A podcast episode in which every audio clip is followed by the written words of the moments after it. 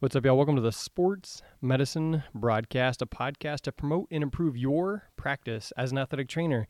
This week I have Marco Nunez from, uh, uh, he's out in Los Angeles. He used to work with the Lakers, now works with Strive and CPM. He's a consultant for both of those. He's going to be joining Eva Martinez, who is over at Stevenson College, but she also has experience in the high school setting, in the collegiate setting, in the uh, clinical setting, right? And she's currently working on her DAT at FIU with Dr. Jeff Konin, who's been on here multiple times. And then, of course, if it's got to do with leadership, John was like just willing to drive down to Houston to get out of the cold weather and come talk about leadership. Um, I'm just lying. But John Seco is, of course, joining us as we discuss leadership and athletic training. And so the point of the conversation today is diversity and inclusion. So Eva's working on her doctoral studies and with being a Hispanic female, or as she would say, a brown female, she often misses that. And so, uh, just earlier in the conversation with Sophia, Sophia was the first nine years of her life she lived in Mexico, right? And then she came over here to Texas. So, you know, I asked her, "Is like, is it offensive if somebody says Mexican?" She says, "Well, it depends," you know. And then we also asked the conver- had the conversation about what's it like for you seeing leadership. Well, the principal at our school is a Hispanic female. She was also an immigrant from Mexico, and so she said, you know, she hasn't really experienced the the lack of um, the diversity in leadership because, but we're also here in Texas, which is just across the border from Mexico. So it would be interesting to hear this conversation, especially with you being up in the Northeast and going from there. So, uh, without much further ado, this is your conversation, Eva. Why don't you get us started? Yeah. So, I mean, I also grew up in Texas. And so in Texas, I did, I was North Texas, Northeast Texas. I did see a little bit of lack, but I didn't realize it until I um, moved up north to Michigan, where I then realized that there are other people besides just Mexican or brown people and white people. I didn't really see much diverse of um, African Americans or black people in like growing up in schools or at, as teachers, didn't see that and then when I got into like to Michigan, I, I did start to see that there was more um, diversity in that sense that there was black people, brown people, white people, Asians. Um, when I was in like fifth grade, I think I saw my first black person, and it was a shocker because I grew up with nothing but white people and brown people. So um, the further that I got in my education, in my master, even at Michigan State where I did my undergrad, the diversity it just wasn't there. It was just it's a predominantly white institution, um, and so when you isolate that to athletic training, the diversity in itself has been decreased. There's not very many um, people of color. I was the only person of color that was um, in that program at Michigan State. And then further on, when I did my master's, there was only three people of color in my master's program.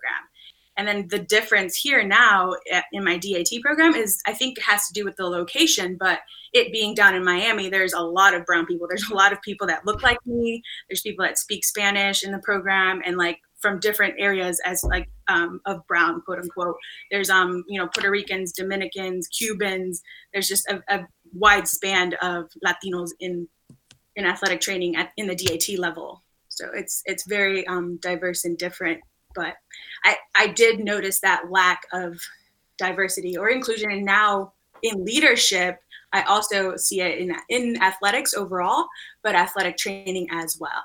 It's crazy just to think that, like, honestly, you were, you said fifth grade before you ever saw a black person? Yeah. Yeah. It's just so so weird, and I'm sure Marco being out in LA, he said he you know he's raised out there in the San Diego LA area, and I'm sure he had similar diversities, especially with you know him being Hispanic, right? But but it being LA, um, Marco, tell us just a little bit about your experience growing up. Uh, well, I grew up in LA. I was born in San Diego. My parents moved up to uh, the city of LA when I was maybe about two or three years old, so I don't recall much of, of the San Diego life. Uh, but the one unique thing about growing up in LA, I kind of grew up in the South Central area, right by USC. I, we lived literally four or five blocks. I could I could walk over to USC. Um, the one beauty about um, LA is that there. I guess I had the advantage of there was a there's a huge diversity in LA. It's very similar to New York. Um, you obviously have South Centros where you have a lot of African Americans, so you have Latinos, um, and also you have predominantly white areas. But then if you if you go throughout the whole entire city of LA, you have little pockets of different ethnicity, so to speak. You know, you have Little Italy, you have Chinatown, you have Little uh, Koreatown, Um, you have a, a, little Armenia and stuff like that. So I've had the opportunity, and I guess that's one of the advantages that I guess I felt I was able to kind of uh, learn and and be able to um, expose myself to a, a, bunch of diversities. But having said that, at the same time, uh, being Latino and being in the community, uh, so speaking that area, you kind of kind of almost kept yourself isolated to so, to a certain extent. You only kind of went out of your neighborhood, out of your area if you needed to. Otherwise, you kind of just stayed within within an area. You know, uh, I mean, there's statistics out there that majority of people, especially uh, minorities um, or teenagers, tend to not venture on more than maybe a mile or a couple of miles from where they grew up. So kind of going, growing up in, in you know, Evo, growing up in, in, Texas and going all the way to, to Michigan, to Michigan for to go for undergrad. that's you know as far as like a Latina or Latino, that's kind of unheard of because you stay within. You always want to stay home. You know, within the, within near your parents. You want to stay home. Um, so majority of students tend to go to university that's very local, that's nearby. You can drive. It's rare that you go from one climate to the other climate, from one side of the country to the to the other side of the country. That's like you don't you don't hear you don't I mean that's super uncommon. But but at the same time, I think it's great. I think that's what individuals and when you're young, you want to do that. Um, you want to get exposed to uh, uh, you know other ethnicities. You want to expose yourself to other environments. Um, that's how you learn. That's how you grow. That's how you adapt. If you just stay isolated in one area and you just learn what you know, I think you're you're hindering yourself. You're isolating yourself, and I think that's one of the worst things you want to do for yourself. Yeah. Um, John, have you noticed a lack of inclusion and diversity in liter- leadership in athletics or in athletic training ever, like either in your ed- undergrad education or your master's education or whatever the case is? Yeah, it's, it's very similar for myself. I, I grew up, or I am uh, a Latino as well. So uh, growing up, I was very close to my family. So having that inclusion and, and, and in Detroit, there's, it's Southwest Detroit. Anybody that's from the area, um, they know that that's the large Hispanic area. That's where we go for the good food, right? Downtown and uh, Southwest. But growing up, um, I I tended to actually identify more with my white side. So my father is Polish, he's European, so I tended to identify more with that uh, outside of my family. So I went away to a college to a school that was predominantly white. So I went further away, and I struggled. So I think this is going to be a good question coming uh, probably a little bit later. Is is talking about identifying um, our ethnicities in our profession and in leadership too because i think that that creates a difficult portion too. Um, but when it comes to leadership and and um, ethnicity and uh, our profession, I typically haven't had an issue with finding it. Um, I've found that there are more people of different color, different backgrounds, different race um, that um, are from different backgrounds. Um, and that's been a really good thing for me because it's helped me identify with my heritage with my ethnicity um, i work with central michigan university as a uh, internship coordinator uh, Dr. Shingles is one of the internship, or she is the program director for Central Michigan, um, and she is a huge name when it comes to diversity uh, within the athletic training. So to have her as a colleague, as somebody I talk to on the frequent, um, that's helped me with my identity, helped me uh, with understanding diversion and inclu- diversity, diversity and inclusion um, within our profession. So like I said, growing up, it's it was difficult because I was trying to find my identity within my ethnicity. Right. Um, it took me to get into the profession a couple years into the profession to really um, identify other people and to have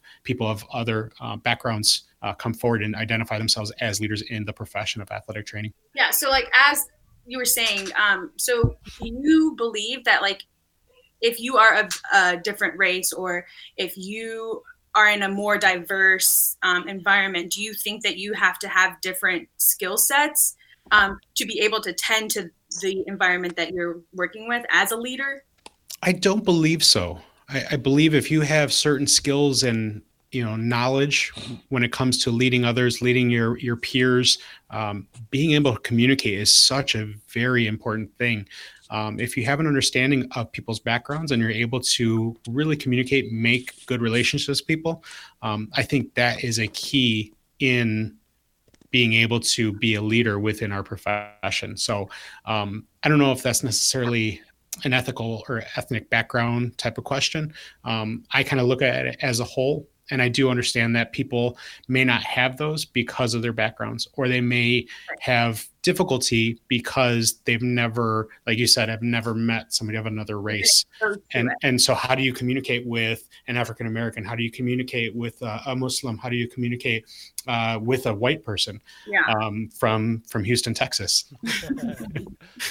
yeah, I mean, it, it's it's a big challenge, and I I don't know. I kind of think that if you are someone who is not as um, worldly or as diverse or can bring all of that to the table and you're working with people who are then it makes it a little challenging for you to kind of express what you're trying to get across to them or you're going to have different leadership skills than someone who hasn't been exposed to all these different types of environments or different backgrounds. You're going to um, bring something else to the table because you have been exposed to that. So what does diversity mean to you eva um, it can it's a range of everything. It's race ethnicity culture beliefs values morals. Like it's all in a combination of that and it kind of just makes up this character of who you are.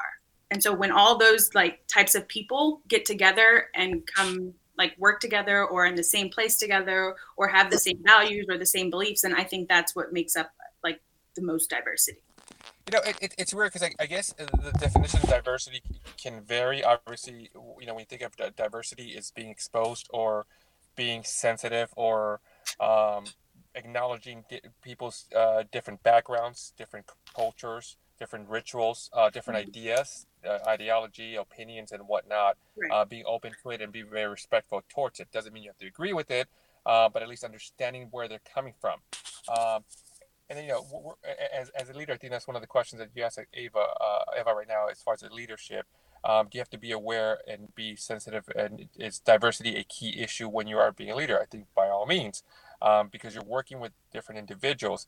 Um, e- even and here's the thing about it: even within, um, uh, if, if, let's say you are working in, in, in, your a lot of your employees or whoever you're working are all of the same race, they tend to be a different uh, religious background um, different opinions. So even if it's all Caucasians, whether it's all Latinos, um, all Latinos come from different backgrounds, meaning there's the, the Mexican Latinos, there's the South American Latinos, there's the Central American Latinos, and that's one thing. Like I realized when I was in college, my one of my my my, my group of friends, one of them was from Peru, the other one was from uh, Nicaragua, the other one she was she was Mexican. So even within those that that little group, which you would think, you know what, they're all Latinos, there's not much diversity, but I quickly realized, hey, you know, his tradition from Peru was slightly different than his tradition from Nicaragua.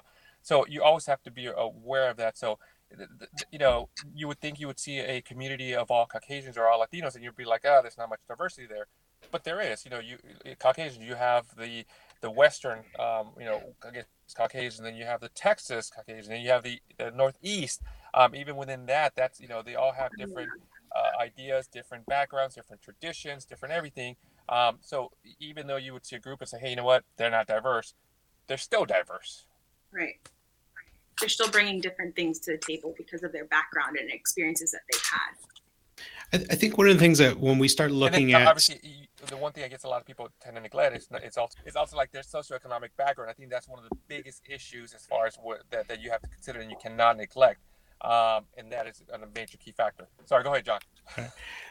So one of the things that I've kind of learned over my time is obviously, like Marco had just said, with um, even at, even when you look at a certain race, there are differences within those races right there. You know like we like he said there's there's differences between the caucasians uh, from the west to the east and and there's differences um, even within the mexican and as i do um, more and more communication relationship building with my students uh, with with the people i work with I found that it's very important to find the similarities between us. Once we link those similarities between us, the differences kind of go away. It helps you actually understand the differences more. You understand, like Marco had said, talk about the different cultures and understanding them. You may not agree with them. Um, it may not be something you've you've been raised with, you've learned from. Um, but if you are able to identify the similarities between each person, that helps you become a better leader, build better relationships. Um, it doesn't mean that you're going to be able to, to order them around or, or know how to order them around or whatever. Um, we're looking at when a lot of times when we talk about the bridge between different cultures, different ethnicities, um, because of the similarities, it helps so much more. Like, how do you think you can still be a leader in a diverse environment when there's um, when you're not the one in charge or you're not the one who is like the head athletic trainer or like what does that look like for you? Yeah, I think um, we, have talked about this on the podcast before, but the idea of leading up and down the chain, um, and that's one of the things that I've taken from over the past couple of years of doing our leadership podcast. Is um, even though we're not typically at the top of the hierarchy, or if we're not quote unquote the head athletic trainer or the leader, we still have influence on the people above and below us. Um, and that goes back to understanding similarities between us, how to communicate to different people. Um, if if somebody has a different background on how they've communicated, how do you communicate with that person? Um, what are the similarities, you know, between you know everybody?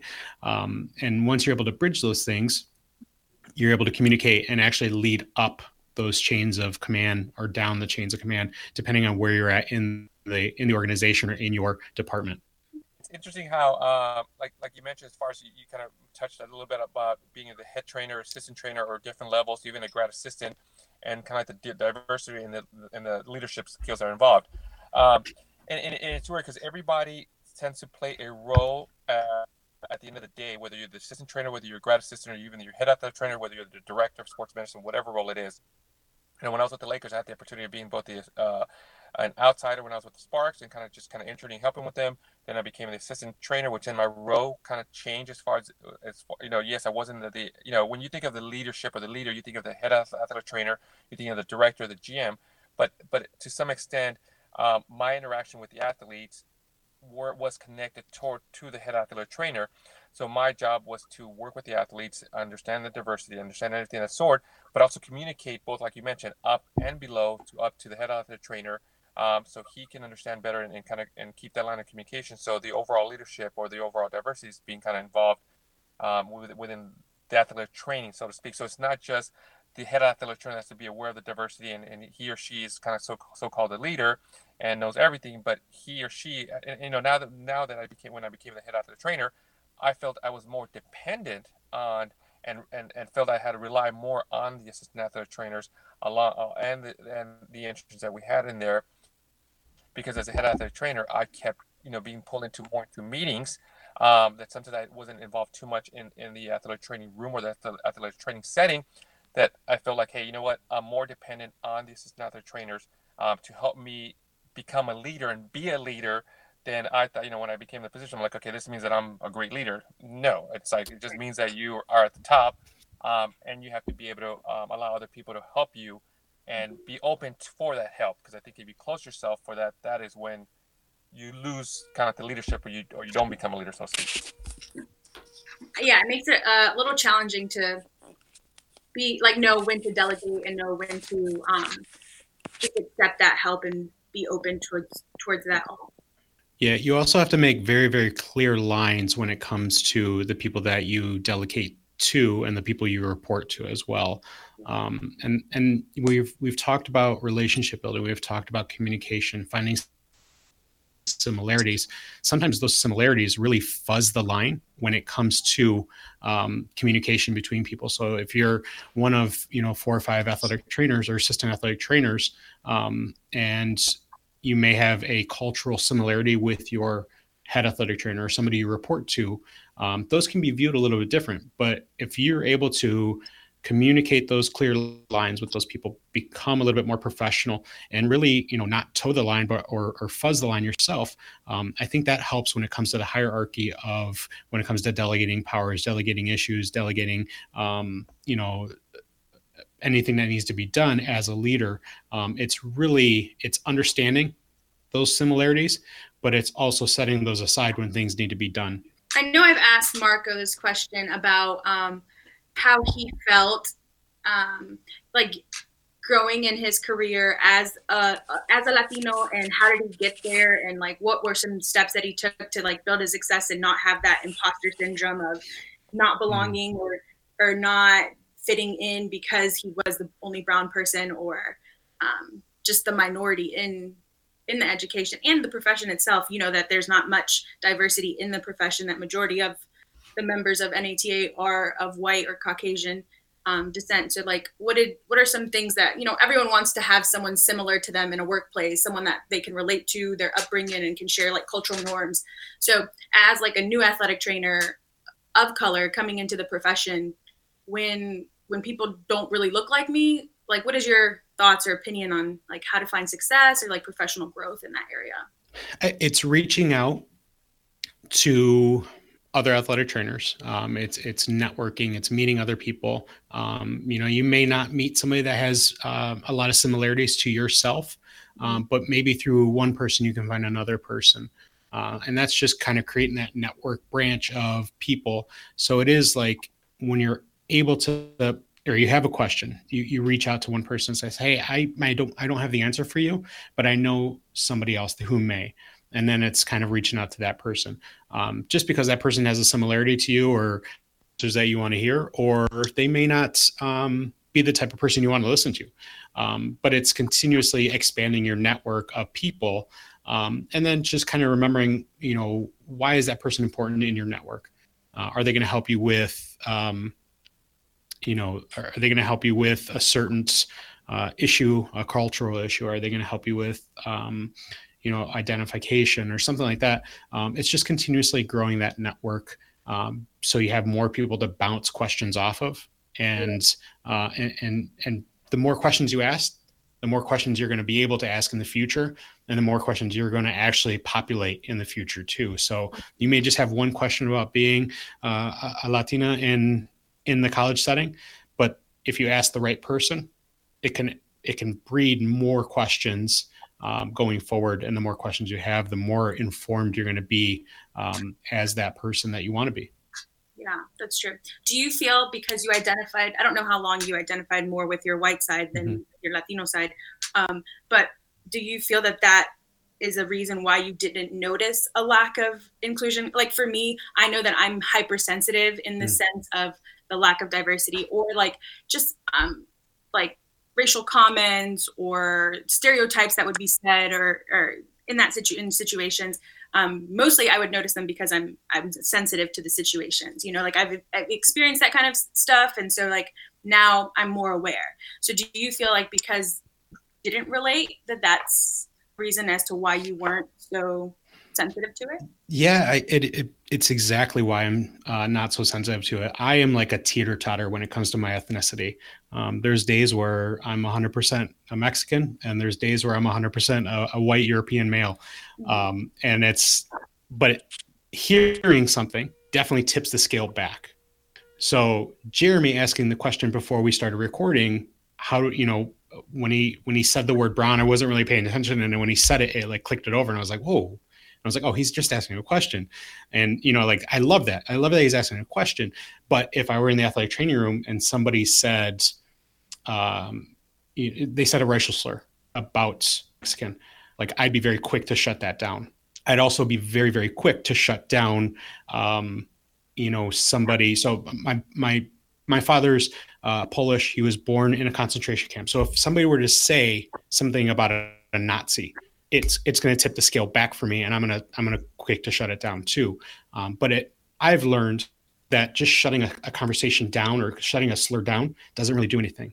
It's about educating the people who are saying those things. So, especially in the high school setting, because kids are so apt to say things that they really don't understand as a joke or, um, you know, as a high school student, whatever. Um, I have to be the adult and educate that person. And you have to do it too in the college setting. You probably have to do it in the professional world too, um, because those people have gone that long saying those certain things and not understanding why they're saying those things. So, or the root I, it. yes. So I have to be more, uh, more apt to educate why it's offensive to myself and why it could be offensive to other people. So that's that's where I think growing up and having this ambiguous idea of who I am has helped me. It's kind of hindered me, but it's also helped me understand a little bit more too. Um, and also being in Detroit, the largest Muslim population, um, people actually look at me and they think I'm Arabic or they think I'm uh, I'm a Muslim. So it's like they don't. They a lot of times people are like, "Are you a, are you Italian? Are you an Arab?" And I'm like, "No, I'm actually Mexican and Polish." So it's like throw things up in the air and say, okay, well, um, I'm able to actually disarm people because of those things, um, which has been very, very beneficial for me because sometimes when you see somebody, you you can identify them as their cultural background. You automatically put them in that box, and that's a terrible thing that we all do. Every single one of us do, and when we it happens to us, we hate it. Right. So we have to be constantly in the mindset of not placing people in those boxes because they can be one offensive and two you could be very wrong about the box you've put that person into.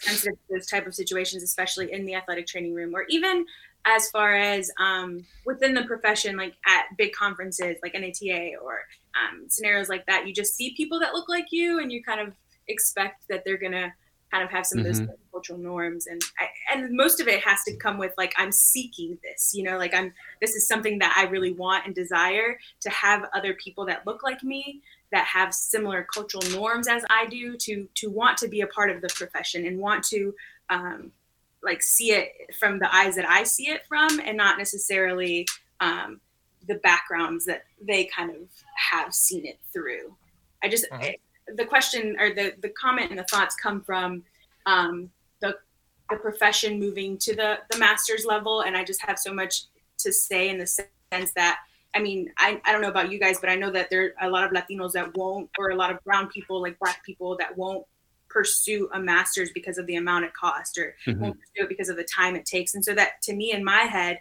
i just feel like you're already decreasing the pool of people of color that want to have to try to join this organization or be a part of an you know of NATA or be an athletic trainer and get get through the education so that they can become an athletic right. trainer. Yeah.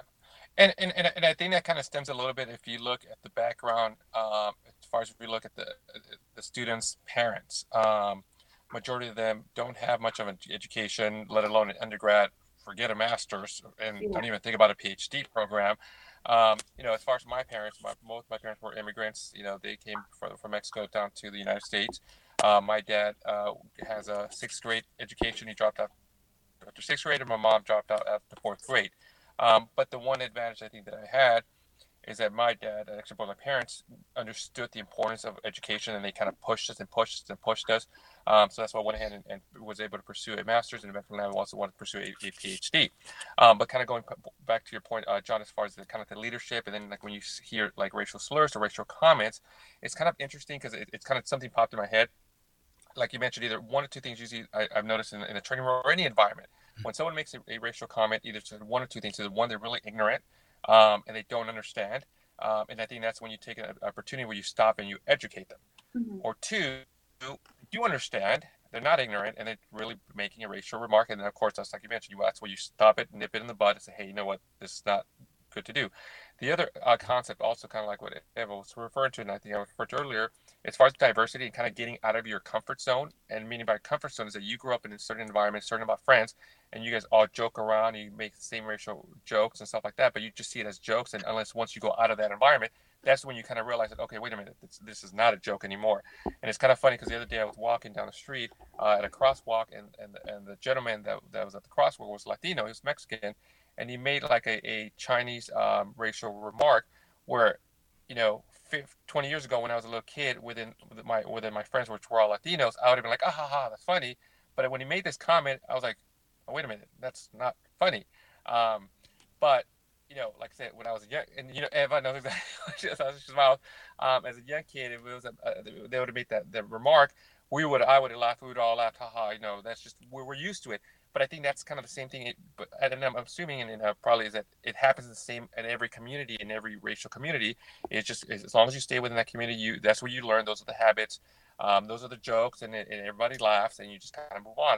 But when you get out of that comfort zone, out of that environment to different, like like you mentioned, uh, Eva, you're up in Michigan State, um, then you start seeing different things, different perspectives, different ideas, different environments, um, which is, I think, it, it's a great opportunity. I think everybody should be able to get out of that, that comfort zone. I know a lot of people can because of the socioeconomic background, or like like Eva mentioned, is that it's not ingrained in you to go to undergrad. It's not ingrained in you to go to, to a master's program or PhD. You know, um, so it's kind of different. So, Ava, I want to go back to your your work within the DAT program at FIU. What are you finding within your research when it comes to diversity and leadership? Um, that there's not much. That it's very limited, and in order for it to grow, there needs to be more of it so other people can learn how to be um, how to teach people like a diverse uh, population how to teach them how to be leaders as well as how to um, teach leaders qualities and characters that still align with their own beliefs and values and cultural norms as well as like a part of the business's mission vision credos and so that they can align together. What do you think hinders that the fact that they can't find that similarity that you were talking about like they can't they they can't begin to see eye to eye because their experiences have not allowed them to um, grow together. And because they're the difference they're just letting that difference grow and grow and become a wall instead of allowing the similarities to to become the the, the normal the the level you know? So marco you talked about 20 years ago we may have made a joke or somebody may have made a joke but you've learned over time that certain things are inappropriate to say they're, they're wrong to say those jokes just aren't correct anymore. How do you feel or, what do you think is the best way for somebody to go about understanding that what they're saying on an individual basis? How do they, how do people go about understanding that those things could be wrong and can help kind of break down the walls that Eva was talking about that hinder more inclusion, more diversity within leadership or within the, the profession of athletic training?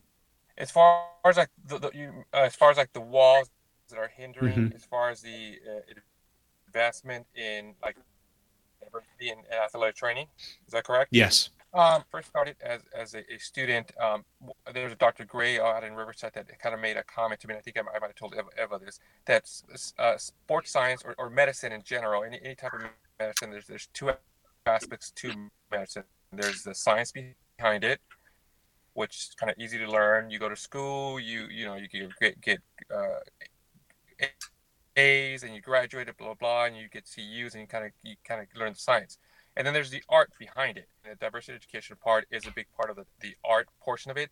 And I think a lot of the programs, especially in athletic training, um, because you interact with a lot of people, to neglect that aspect as far as some of the courses. You take the human physiology, you take the human anatomy, you take um, human g- genetics, you take taping 101, you take everything that how to be able to apply to how to be a, great trainer, or so to speak.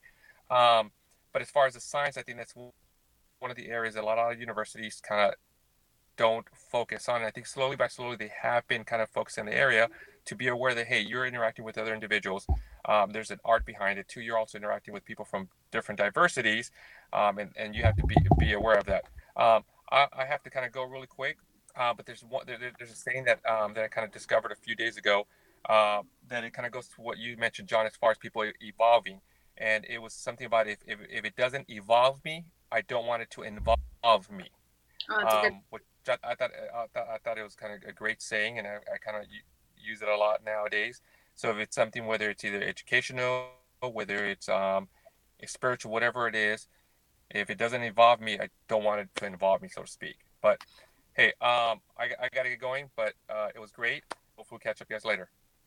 Thank you, Marco. Thank you, Marco. Jeremy, do you have any questions um, related to diversity? I know um, we've been very, I don't want to say heavy on the Latino side, and, and, and I want to hear your perspective um, from some of the things that we've said today um, as as a Caucasian, as a white male. Like we'll we'll get kids who get college scholarship offers. So here in Houston, they may get an offer for a scholarship in Louisiana or for Arkansas or something like that. So they get an offer to play to play sports in a place that's away. Or we have one turn down an offer for, or she accepted the offer and ended up not going for a college that was an hour and a half away, right? And so for me, I'm like, that's just stupid right? But sounds dumb.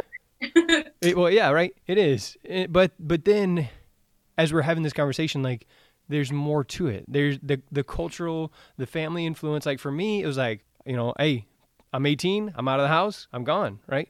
You know, and that and that's just like y'all were saying, that's normal for a white family, right? Because my parents both graduated high school. My older sister you know was in college at the time when I graduated, so that was just that's what's normal is you go off. You she was already living in a different city. You know that's just normal. You just go away from home and you do it. So just talk to me a little bit more about that experience um, and how we can, as athletic trainers or leaders or whatever, relate to those athletes who are trying to decide whether or not to take college uh, college scholarships away from home it's a, it's a big challenge. I mean, in the sense of like like you said, there, there's a lot of cultural norms that come along with it, especially as a first generation higher education student, as first generation American, and if your parents are both immigrants, it's it's hard to even communicate the fact that there's a college that wants me to play sports. And and then if you're a female at that your dad may not even want you to play sports that that might not be even the case. And you may have been playing these sports behind his back.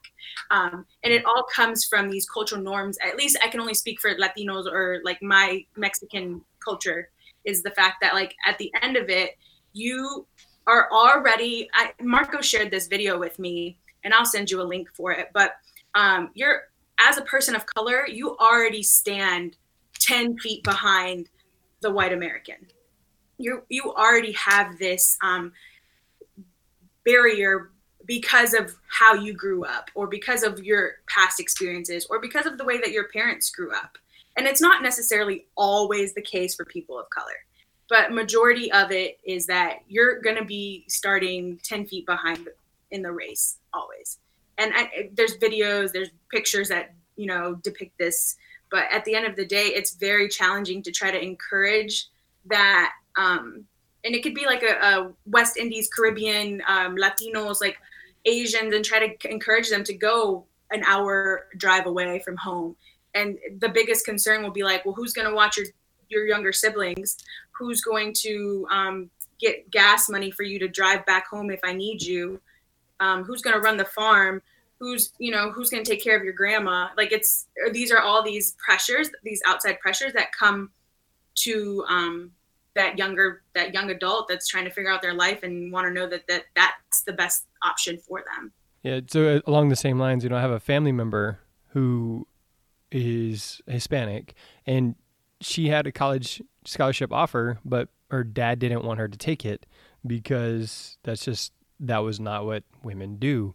Like similar to what you're saying like no it's not what you're supposed to do. You're not you shouldn't be playing sports shouldn't be going to college. And so ended up not getting a college scholarship having to pay a lot of money for college. And just thinking about how that she ended up graduating from college but just the the life change that would have happened if the cultural barrier could have been worked through. So it, it just crazy situations where like until i have these conversations i don't understand like that's just dumb but wait a minute right. let's take a step back let's look. So yeah um, and that's great that you can take that step back because i i know that i have i've had coworkers in the past and people that I've encountered with that do not see that there is a difference between us, which is like a good thing in a sense, but at the same time, it's a, it's um just an ignorance that they don't realize that we we are different people and we bring different things to table. And so you expecting me to to have X, Y, and Z that you have is very challenging because of all the adversity that I had to face as a child or younger. So we this is titled diversity and, and inclusion in athletic trainer leadership, and so we've talked a lot about the diversity. What does inclusion mean to you? What does that look like? Again, I, it's making sure that, like my coworkers or um, my classmates, that they're able to um, notice that there that we do have that difference and acknowledge it, accept it, and then like dive into the similarities and build on those things. What about for you, John? I think it's the same thing. It's it's understanding and building on those things, um, and and constantly, constantly learning. Um, we're we're talking about um, you know putting together another episode for Ramadan, um, you know, and that was something that got pushed on uh, or asked. I, I, shouldn't say push. It was asked of me last year to um, inform our community on um, on Ramadan and our athletics. Um, so I had to once again step out of my boundaries step out of my comfort zones uh, and ask ask hard questions that um, you know at times i felt uncomfortable asking but at the end of the day it was it was highly educational for me um, i helped bridge a gap between um, one community and our school community. Um, and then for our whole athletic department to have a better understanding um, and our coaches to have a better understanding of what our muslim athletes were going through. Um, so constantly building on certain things stepping out of those boundaries uh, and not really um, you know drawing those lines. And uh, it comes back to uh, finding the similarities between each person, uh, each group, rather than the differences. Um, when I was able to kind of flip that and understand that a little bit better, it really helped me um, with our relationship building, with the communication um, between different groups and different um, individuals. Yeah, I definitely think it's important to acknowledge and accept that there are differences. Yes, yes. And then grow from that point. So that that way that once once your counterparts understand and accept and acknowledge that yes we are very different people and then now you guys are on the same level ground where you can start growing and and increasing your similarities and then building just on those so that your your differences right. can be a part of their like growth and their differences mm-hmm. can be a part of your growth and vice versa you know yeah, you definitely don't want to just throw those away and, and just focus on one thing. It is it is highly important. So I hopefully I didn't send that across, that message across. It is important to understand differences, uh, understand where people are coming from, because that's essentially what those differences are. When you understand those, that's when you're going to build a better relationship with different groups, different individuals. Um, and as a leader, it helps you become a better leader because the more you understand people, the more you understand the people you work with or that work for you, um, you know they're going to connect to you more rather than just you holding yourself up uh, up here and not having a connection with anybody. And um, if you're able to do that that really helps with um, that the your leadership ability. So let me jump in real quick. So john uh, we're friends right? Yes. Okay. So so like last year uh, we were driving down the freeway and I saw a sign that said like Polish festival or whatever. And then I said something to Sarah. I was like, "Oh, look, we can go visit the Polacks." Well, I didn't know that that was offensive because I had read a book and the guy was Polish and he was talking about like he said Polak all the time. And Sarah was like, "Jeremy, that's that's like a derogatory term usually." And I was like, "Really?" I was like, "It was in the book. I, I didn't know." And so yeah. as we're talking about all this understanding and this diversity and inclusion, like you also have to be willing to extend grace, just like you said in the very beginning, where you have to be willing to, to educate. Because I was like, oh, well, I didn't know that. I mean, I'm not around Polish people that often, and mm-hmm.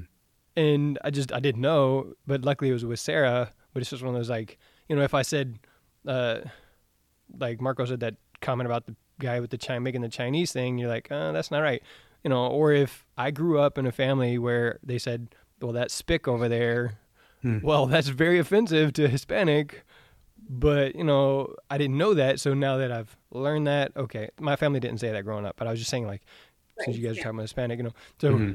it's it's very enlightening for me to to learn like, okay, well these things these things are offensive, but then also like some people do saying things that are offensive to me, but I just have to extend the grace, say, hey, you know, that's yeah. That's offensive. Uh, and then you just continue to lead from there. So if I blow up and make it a big deal, then they're ready to fight. But if I just pull them to the side or say, "Hey, that that you know that hurts me because of this," or mm-hmm. like you know, I choose not to drink alcohol because my dad was in a car accident and a kid ended up dead, and that's my choice. Like if you choose to drink alcohol, that's your choice, right? But if if we have a fight about it and I say you're stupid for drinking alcohol, you're dumb, well then they're just going to drink more or just ignore me, right? And so I think that's one of the key things in, in leadership is being a, able to and willing to extend grace. So definitely, I think it also starts with um, the educators overall. Like I think in order for us as athletic trainers to um, become more culturally competent or diverse or and, and, have these practices of inclusion, I think it starts in the education of athletic training, and I think it needs to be um, kind of stressed in the sense that there isn't much education of cultural competence or cultural awareness in the education and i think that because we deal with such a, a diverse population that in order for us to um, care for them properly and provide quality care to them that we should be able to have these educations and, and like know how to treat athletes who are diabetic who practice ramadan know mm-hmm. how to um, treat athletes who uh, wear a hijab and understand that there are um, differences and that we don't want to like step on toes or um, make them feel uncomfortable in that sense. And without the education in as educators without that knowledge like it's it's pushing us backwards in the sense of not being able to provide that quality care that we so stress for. Yeah.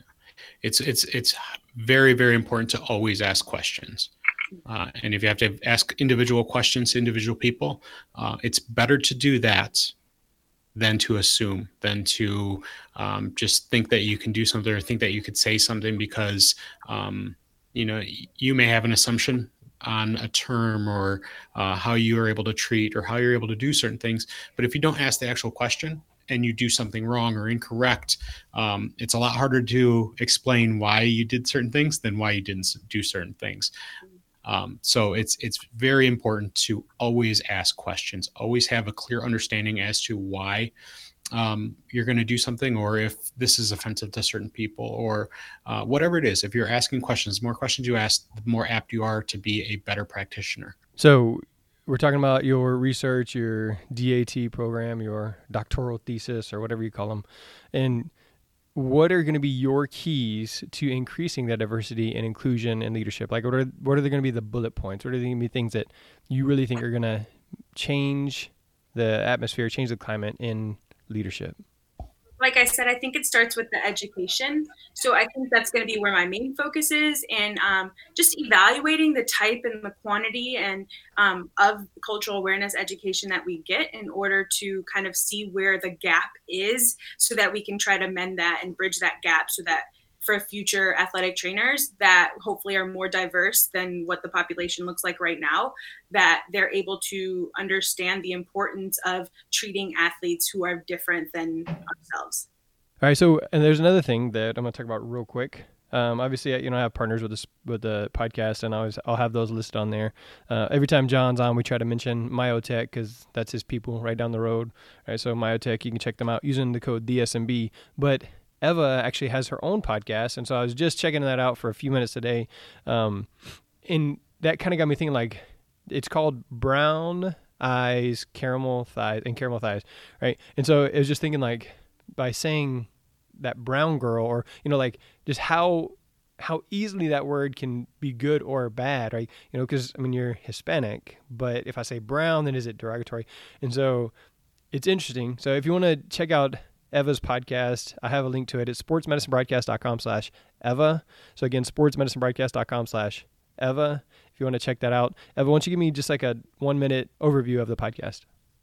Yeah, for sure. So the podcast name is Brown Eyes and Caramel Thighs, and it's found on Apple Podcasts, SoundCloud, and Spotify. And we talk a lot about um, being a brown woman. And so a brown woman can be identified as someone who's Black, Indian, Asian, Persian, all sorts of the color of brown skin. And um, some white women also relate as well as we'll talk a lot about leadership, having a seat at the table, breaking glass ceilings, a lot of cultural norms and how it impacts you as a first generation American, as it impacts you as a first generation in higher education or in education in general um, seeking those college degrees, and just kind of like a soundboard for other women of color and brown women that identify and can relate with our experiences so that we can kind of um, give them the advice that, that, I know I wanted as a young a woman, as well as um, advice as, as a college graduate. So very cool. So again, that is sportsmedicinebroadcast.com slash Eva Martinez, or you can go to your favorite podcast player and just search up uh, brown eyes, cho- uh, cho- I say chocolate thighs, caramel thighs. that works, chocolate thighs. So brown no, eyes, brown. caramel thighs, and then check out Eva uh, and let her know what you think about the the podcast and how uh, it's impacting you or how you may be able to be able to impact it and and things like that. And so uh, check her out there. This is sportsmedicinebroadcast.com slash diversity diversity and inclusion diversity and inclusion. Eva, what's the best way to get hold of you? Um, you can Instagram me at Brown Eyes and Caramel Thighs, and um, you can DM me, email me from that account as well, and we can um, figure some stuff out. If you'd like to be a guest or just share your topics or any ideas that you guys have that you'd like to hear. All right, very good. So both John and Marco had to duck out because it's getting late.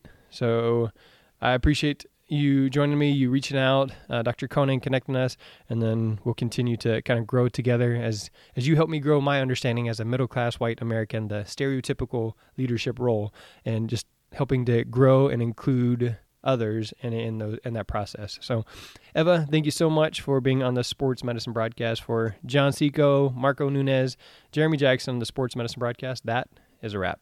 Thanks. Thank you.